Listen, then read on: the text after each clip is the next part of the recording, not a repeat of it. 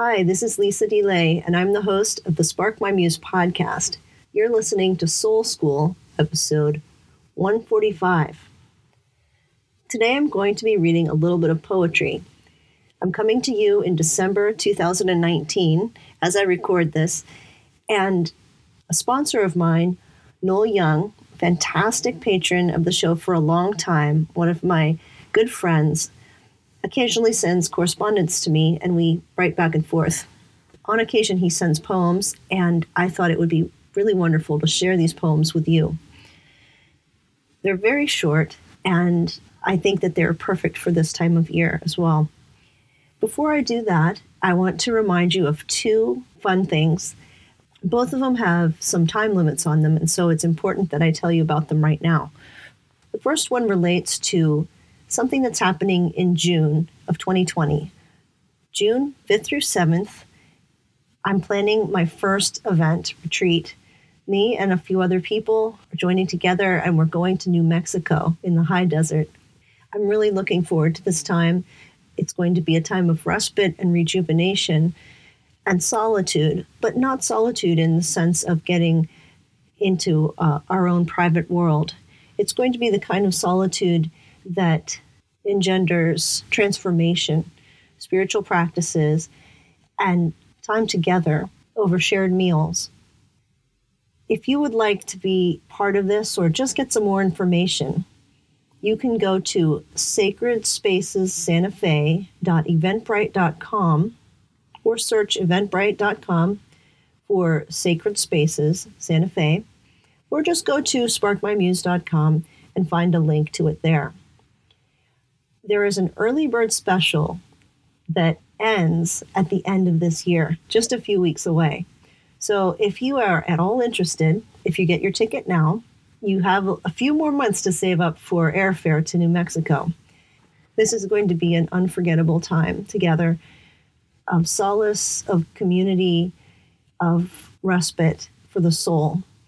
And is my heart's cry, my heart's desire to provide soul care and soul companioning for the people that I interact with in a richer way in the coming years. First of all, through the book that I'm putting together now with Fortress Press, but also in different events, starting with this one in New Mexico. When I went to New Mexico for the first time in June of 2019, I was awestruck by the majesty and the beauty of that place. The inherently spiritual grandeur of New Mexico pulled me into the silence of the mountains and the majesty of the landscapes, these ancient volcanic places that draw us into a different kind of silence where where nature sort of overshadows us and the beauty of God's creation surrounds us. And we will also be going to Chimayo, a sacred site that has long been precious to the people of the area. This will give us an experience of what it's like to be a spiritual pilgrim. So I encourage you to please check that out before the early bird price goes away. And the difference is about $100, so jump on that while you can. My second little announcement is about some artwork that I've done just for fun, just for Christmas time, and in the new year in the election cycle. I'm not thrilled about the political season coming up on the American landscape. And I've been watching Mandalorian, so I made some fan art for Baby Yoda. And I'm throwing my support completely behind Baby Yoda from the Jedi Party this year, this coming year for President of the United States. I realize this write in candidate probably doesn't stand a chance to win, but I made some logo art for that in fun, and I'm selling some mugs and t shirts and bags and things to raise money for the work I'm doing here at Spark My Muse each week. So if you'd like to get a hoodie or a t-shirt or a mug just for some fun and give it as a gift to ease the political tension in your family for Christmas or as a, a way to add a little levity to the election cycle this year, go over to sparkmymuse.com into the store section and check out all the things that are there that are new. I hope you enjoy that. Once in a while, I get back to my visual arts roots and draw up something, and this is one of those times. So, today on the show, I'm going to be sharing with you poems from two different poets, but three poems altogether. The first poem I'm going to read is called The Bright Field by R.S. Thomas. I'll read it through twice. I have seen the sun break through to illuminate a small field for a while and gone my way and forgotten it. But that was the pearl of great price, the one field that had treasure in it. I realize now that I must give all I have to possess it. Life is not hurrying on to a receding future, nor hankering after an imagined past. It is the turning aside, like Moses, to the miracle of the lit bush, to a brightness that seemed as transitory as your youth once, but is the eternity that awaits you. The bright field. I have seen the sun break through to illuminate a small field for a while and gone my way and forgotten it. But that was the pearl of great price, the one field that had treasure in it. I realize now that I must give all I have to possess it. Life is not hurrying on to a receding future, nor hankering after an imagined past. It is the turning aside, like Moses, to the miracle of the lit bush, to a brightness that seemed as transitory as your youth once, but is the eternity that awaits you. I just love the flow of this poem. There's a beauty and, and a, a lyricism about it that really draws me in. And I like the um, the allusions to the future and the past. The idea of the pearl of great price hidden in a field, like the parable that Jesus speaks about, the kingdom of God is like that this poem speaks to the present moment, to being there for the lit burning bush right there that's transitory but is right there with us. This really struck me, this poem, and I really appreciated it when Noel sent it to me. On we go to Heidi Barr. And there's going to be two poems of hers that I read, and they both touched me so much. They're both fairly short, and I'll read each one of them twice, hoping that it sinks in and saturates you with its goodness and that you can meditate on it in some way that revives your soul and soothes it. And feel free to play this podcast again and enjoy it. This can be kind of a meditative reflection for the season and a way to sort of recalibrate your heart to a different chronology, a different kind of time that is slower that is different than the world's time, which doesn't pay any heed to the care of your soul. This poem is called When Words Fail by Heidi Barr. Sometimes, when you are trying to come up with just the right words to describe something astonishing or joyful or heartbreaking thing, sun breaks through clouds like a child peeking through flimsy curtains, or a gentle breeze lifts the hair that fell across a tired gaze. Or all of a sudden, a fox holds your gaze, a streak of wildness refusing to be tamed. Anyway, sometimes words aren't enough because experiencing life in full requires learning a language that can only be felt. I thank Noel for sending that to me as well. I have a special place in my heart for foxes, especially the kind that remind me of the one in The Little Prince. And there'll be a little bit about that in my book, actually. I'm writing about that.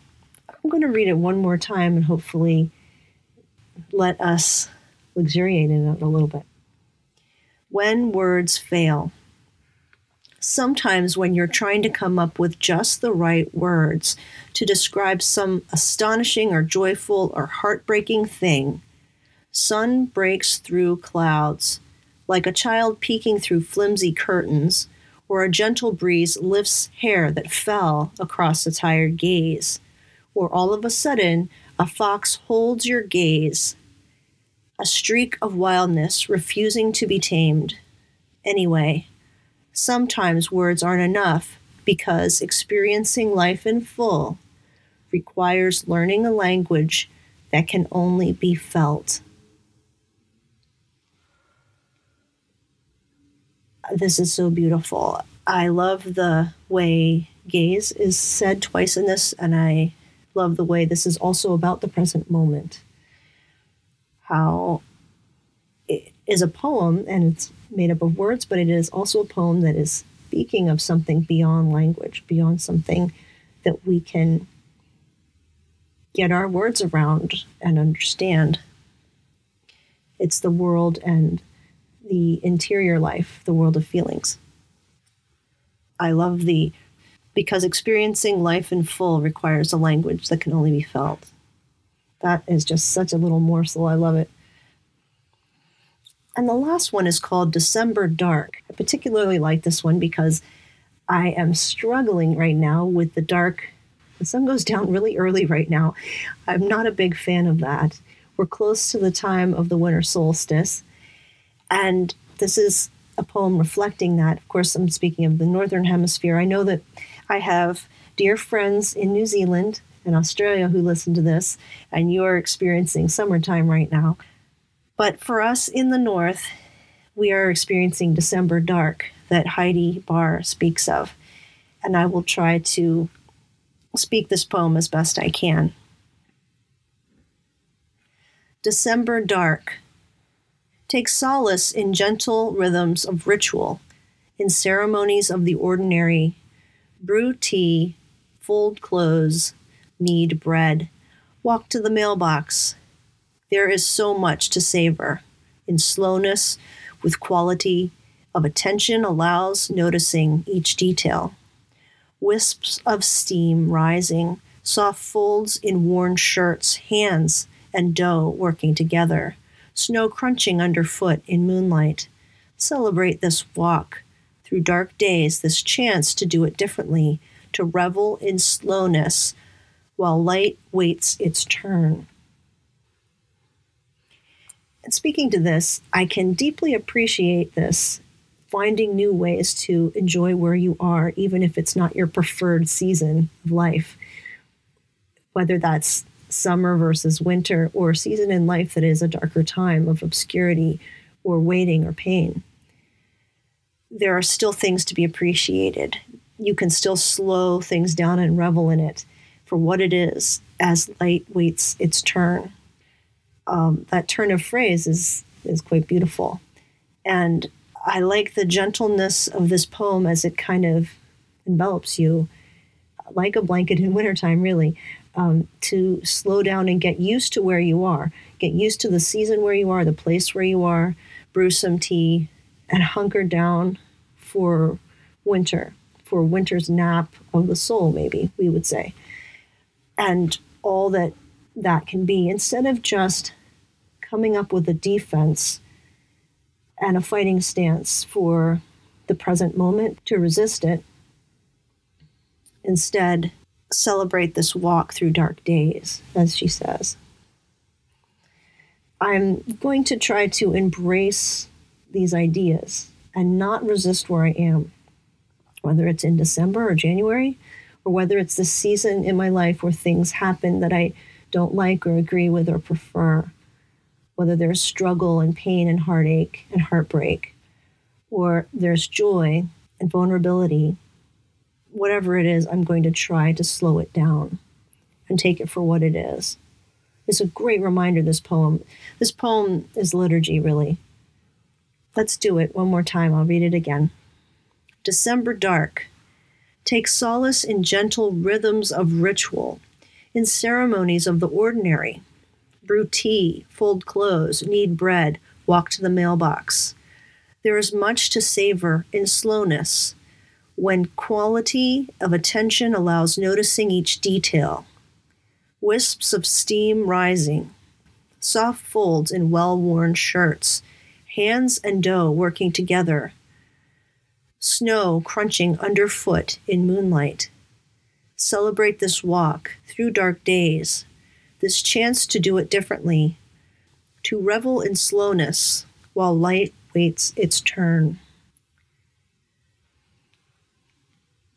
That just puts a hush to my soul today and I hope that you can find some comfort in it as well. If you enjoy this podcast, I ask that you will review it on iTunes so that other people can find it.